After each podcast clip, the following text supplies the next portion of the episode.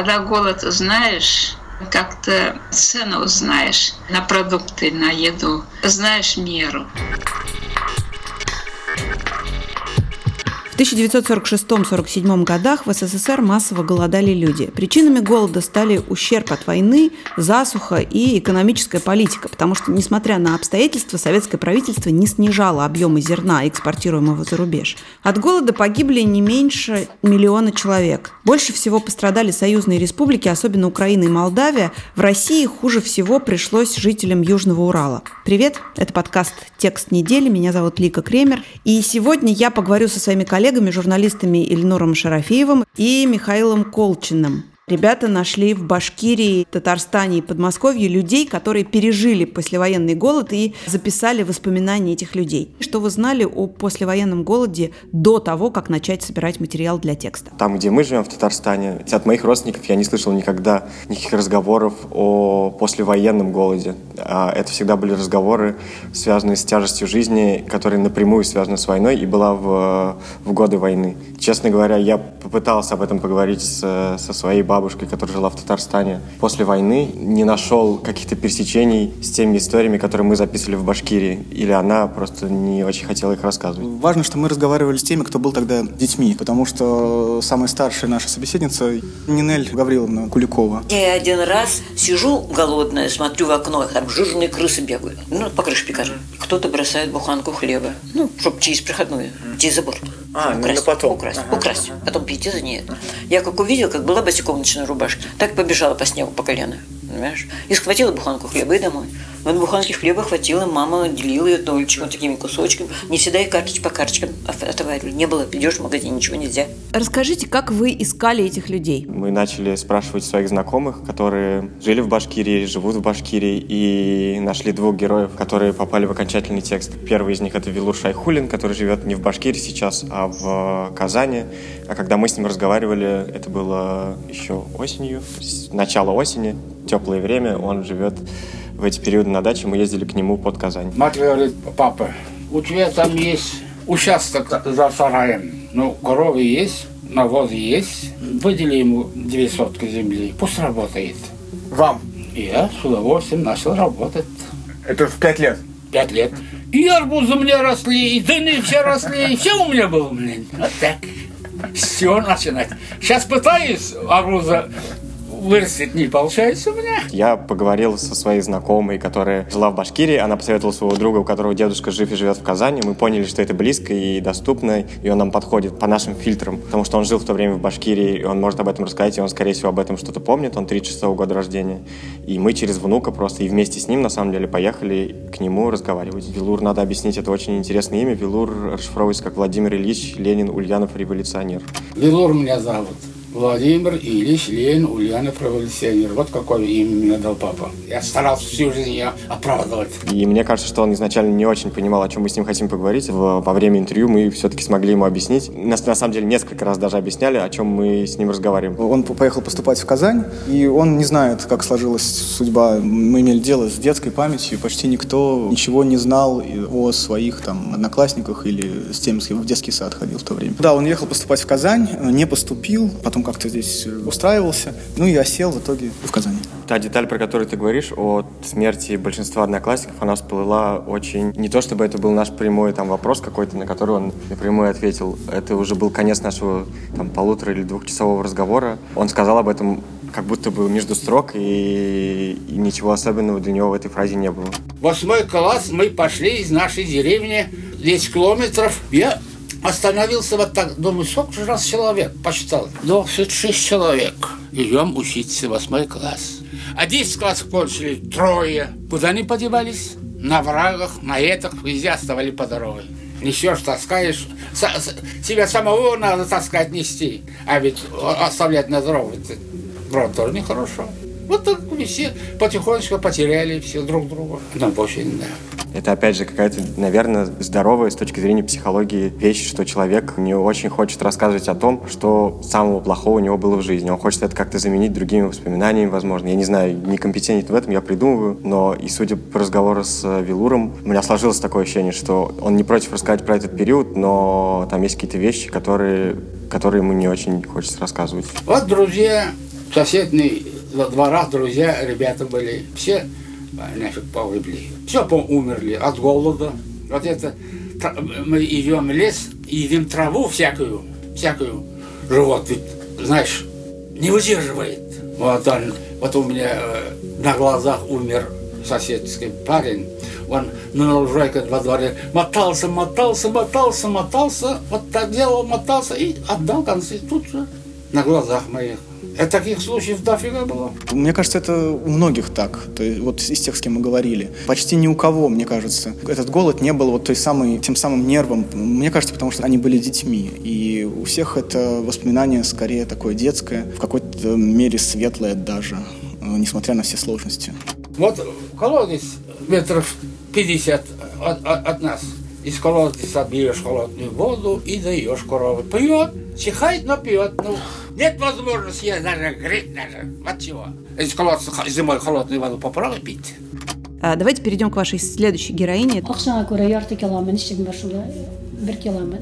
Это Фина Исмагилова. Она подробно рассказывает про еду, как и что люди готовили во время голода. Там и гнилая картошка, и борщевик, и дикий лук. Какая вообще еда и в какой комбинации во всех этих рассказах вам лично показалась самой ну, удивительной, что ли? Что вам больше всего запомнилось в этих рассказах о еде? Вот конкретно это интервью с э, Финой э, брал э, исключительно Ильнур, потому что она говорила только на татарском. И ну, ей так было проще. И я в это время сидел и э, ел. То есть мы приехали в гости, это была дальняя дорога, мы ехали больше трех часов. Нас сразу посадили за стол и начали очень сильно кормить. И мы ели. Ильнур уже доел и разговаривал, а я, в общем, поймал себя на том, что это довольно странно, потому что мы говорим о голоде, а я, в общем, э, довольно вкусно и сытно ем. Все, все герои, да. все герои говорили о картошке. Картошка это вообще очень важный продукт для всех наших героев. Ну и вообще там присутствует очень много рецептов, где одно заменяется другим. Вся та еда, о которой они говорят, основа его картошка, а все остальное какие-то заменители, которые они могли найти у себя в огороде, если есть лес рядом с деревней, то в лесу и так далее. Это все какие-то вещи, которые, которые, которые можно было собрать, если, если речь идет о лете. Зимой, конечно, все иначе было, судя по их рассказам. Первая зима настолько была холодная голодная, что мы сожгли все заборы. Что сожгли, э, никто уже не мог нас помешать, ночью это делали. А один раз меня нашли они какой-то сарай, заполненный жмыхом. Знаешь, жмых, когда семечки отжимают масло, то вот целый сарай наполнен жмыхом, но никто не сообразил, что этот сарай снизу доверху заполнен жмыхом, и отгребли, не было инструмента ведь никакого. Каким, вот такую, вот такую какую-то перочинным ножом выкололи, э, отгребли снег немножко и вырыли вот такую ямку. Взяли меня на дело чтобы я своей ручонкой могла сломать этот жмых, но он очень твердый, он как камень. То есть он его держит весь этот столб э, внизу. Да, весь, то есть его никак... А это чей-то был чужой, вы не знали чей?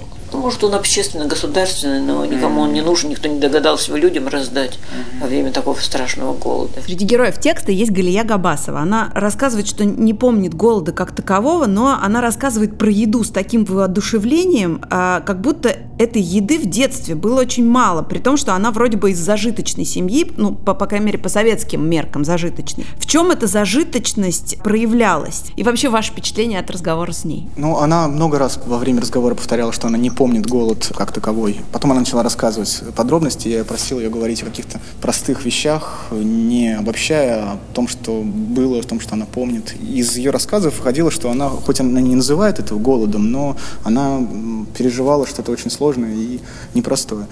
Помню я, как провели пленных немцев по революционной, как сейчас помню, колода, там, там была такая еще не особо мощенная, пыль, и вот они в серых мундирах своих, но мы, как дети, кидали в них камнями, конечно, кричали «Христи, Христи, Христи».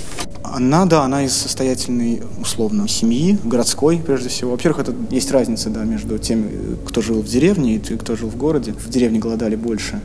Ну, мама говорила, что мы выжили только потому, что мамина сестра, она жила в деревне, и вот она из деревни привозила.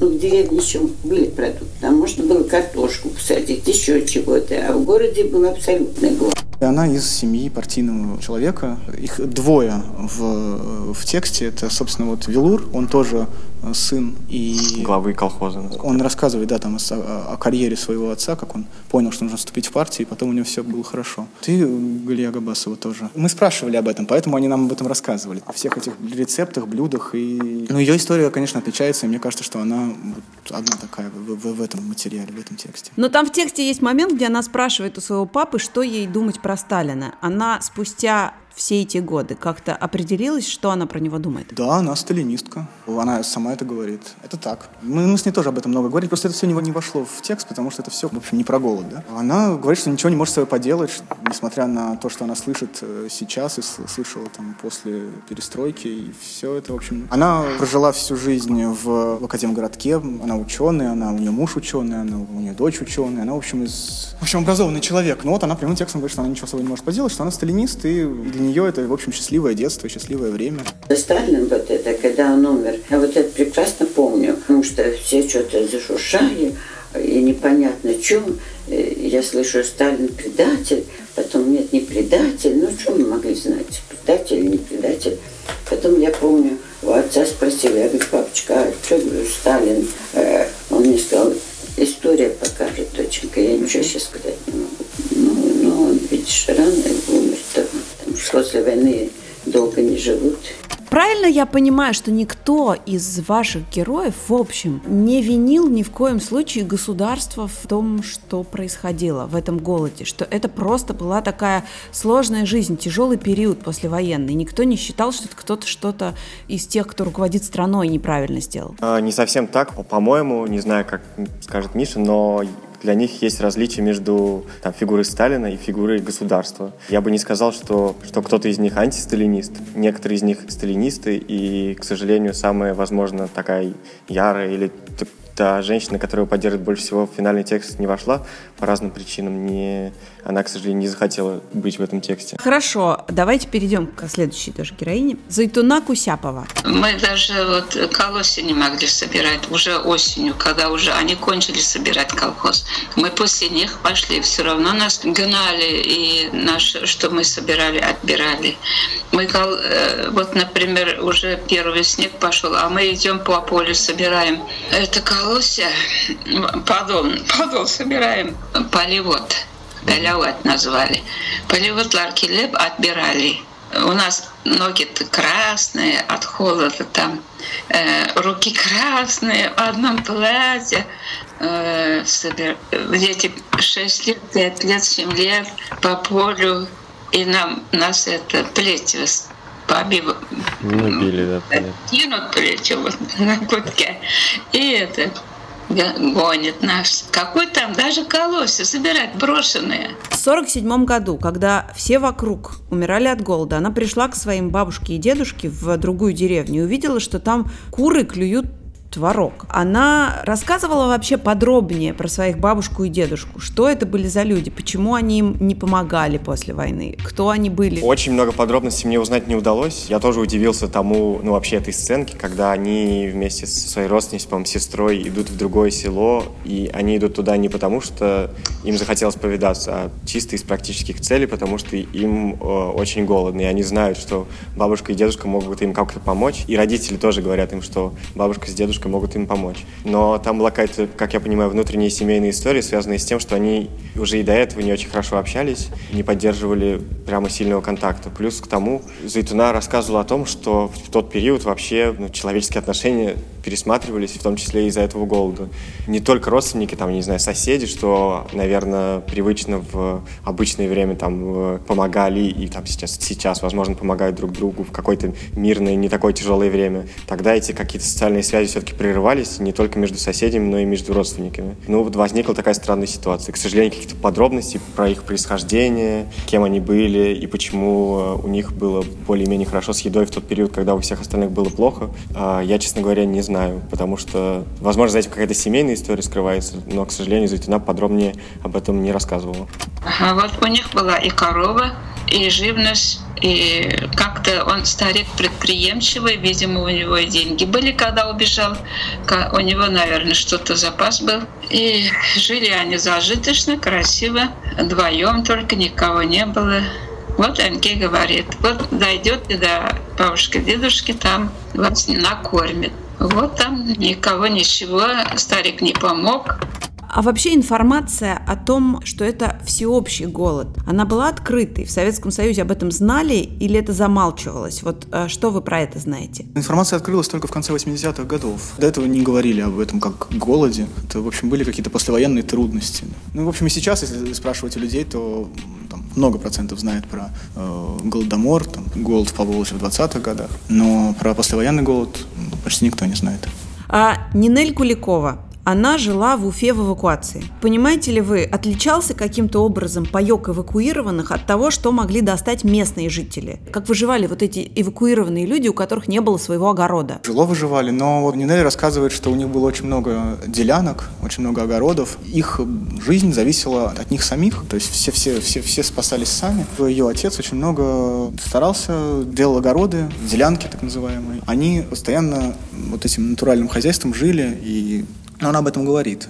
После войны первый год уже вырастили все, просто даже вырастили. Отпевают, отец приходит меня э, наводит делянку просто боже. Я говорю, он везде, где только можно было, кто-то отказался. Везде мы, наверное, 10 делянок имели. Хоть маленький клочок, хоть вот такой, вот такой, да хоть несколько кустов, там тыквы посадить, понимаешь, и брюквы, все сажали. В общем, она там много всему, чему, чему научилась. Потом она рассказывает, как она любит готовить. Сложное детство, она рассказывает это только так, труд. Труд – это вообще э, такой лейтмотив э, у всех. Все, все говорят, что, в общем, труд, труд, трудились. Вот мы поэтому и выжили. Мы всю, всю войну тоже и варежки вязали, и какие-то посылочки, табакерочки шили, мешочки махорка там это, отправляли вот письма.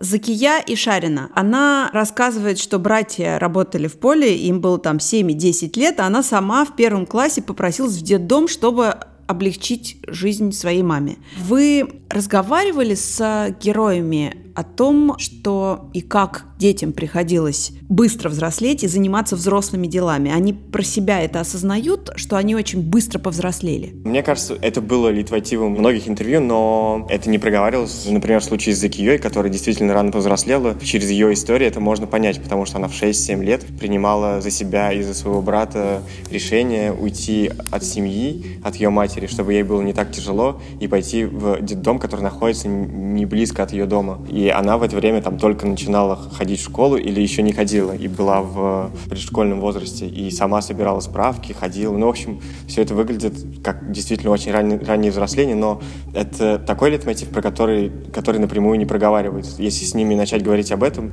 то они как бы скорее, ну, Заки, я, во всяком случае, я хорошо помню, когда я тоже удивлялся и спрашивал об этом у нее напрямую, но она говорит, типа, да, ну, как бы обстоятельства, да, рано работали, опять же, все через работу, другой лейтмотив всех интервью. Они не думают, что это что-то сверхъестественное, как мне кажется. Лябиб Ишмухаметов. Его вообще в детстве вывезли из блокадного Ленинграда и привезли в Уфу. При этом после войны он и его семья в Ленинград не вернулись. Почему? Вы поняли? Он очень много об этом рассказывал. То есть, на самом деле, у нас можно сделать еще один такой же текст про как сложилась судьба этих героев, потому что все они больше рассказывали о своей дальнейшей жизни, чем, о, собственно, о голоде. Лябиб не вернулся в Ленинград, потому что его отец и мать, они были из Башкирии. Во время войны отца, он был летчик, его сбили, он вернулся без одного глаза. Как Лябиб рассказывает, и доктора посоветовали его отцу жить в деревне. Там были у него родственники, и он осел в Башкирии, в деревне. А мать э, уехала в Ленинград, они развелись, и там она получила работу и уехала в Калининград, в Балтийск, как переселенец. И э, Лябиб метался э, между двух родителей, между папой и мамой. Короче, у меня два отца, две матери были. Я никому не был нужен. Туда приду, иди туда. Сюда приду, иди туда. И вот я болтался между ними как говно в проруби, говорится. Извините меня.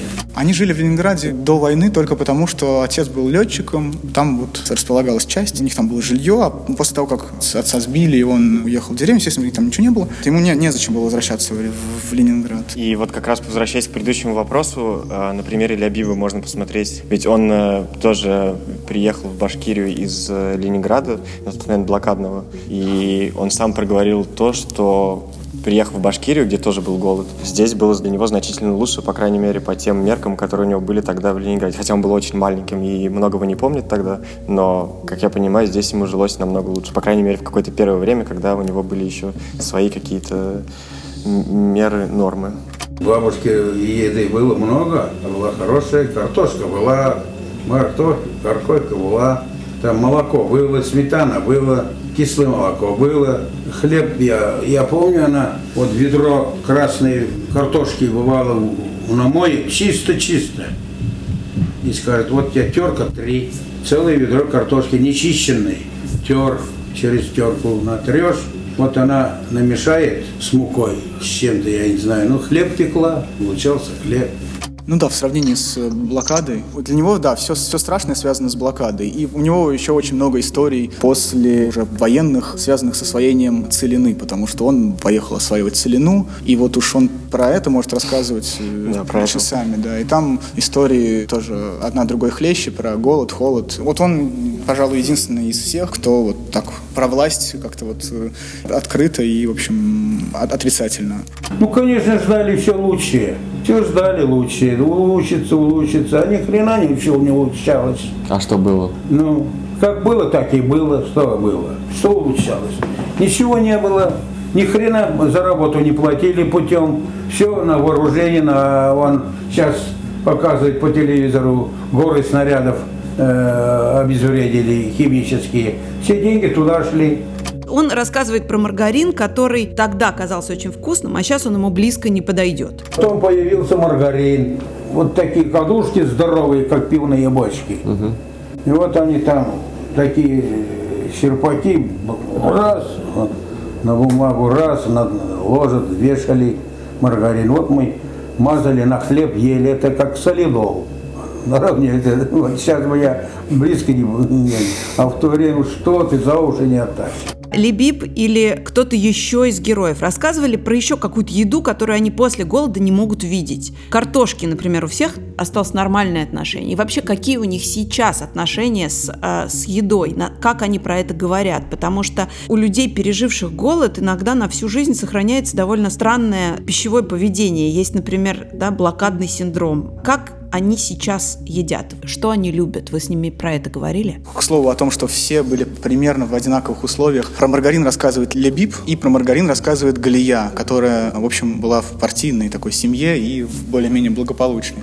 Я помню, когда первый раз появился маргарин, ну, это же все детвора с улицы, все выбежали, одна выбежала, хлеб маргарином намазан. Что такое маргарин? Это масло. Но ну, это не масло, но это почти как масло. Он немножко сладкий. И вот все уже выбегали на улице, хлеб намазанный маргарином. По поводу еды, та же Галия говорит, что она там до сих пор любит какие-то вещи, она там говорит про какой-то молочный суп, кажется, или еще что-то. Но она говорит про какие-то вещи, которые она с тех времен до сих пор любит. Хотя казалось бы, да, что вот есть какие-то, ну то есть какое-то, может быть, отчуждение или плохие воспоминания или что-то. Нет, в ее случае это все как-то наоборот. Да, не было такого, чтобы они рассказывали о, о такой еде, которую они ели в голодное время, которая им теперь дико не нравится, потому что это какое-то, возможно, воспоминание. Скорее было наоборот. Они рассказывали о еде, которую, там, самую вкусную еду, которую они попробовали после голода и до сих пор ее любят. Или самое вкусное, что они ели во время голода, что там иногда редко им перепадало, и что они до сих пор любят это есть. Какая-то манная каша, ну, то есть какие-то довольно простые, как нам сейчас кажется, блюда, которые им запом... запомнились надолго, которые они готовят сейчас и ели тогда. Вот такие случаи есть. А про такие, которые ты спрашиваешь, ну, я лично не припомню, честно говоря. А про отвращение, нет, наоборот, мне кажется, что это все вызывает, в общем, такую какую-то ностальгию, какие-то такие чувства. Через 10 лет после войны Энге сварила кашу из манной крупы. Это был вообще еще масло купила. Нашей коровы не было, она уже старая, больная была. Вот это было вкусно. Спасибо вам, а, спасибо Ильнур, спасибо Миша. Это были Ильнур Шарафиев и Михаил Колчин, которые нашли в Башкирии, Татарстане и под Москвой людей, которые пережили послевоенный голод и записали их воспоминания. Меня зовут Лика Кремер, это подкаст «Текст недели». Подписывайтесь на наши подкасты, их у нас три. Дело случая в нем Катя Кранкаус и Андрей Бабицкий обсуждают этические политические вопросы. Кстати, у этого подкаста есть собственная страница в Фейсбуке. «Медуза в курсе». В нем журналисты «Медузы» обсуждают главные новостные темы. И текст недели. Подписаться на подкасты можно в iTunes, а, в вашем приложении для подкастов на Android и в собственном приложении «Медузы». Теперь это тоже возможно и очень удобно. До свидания.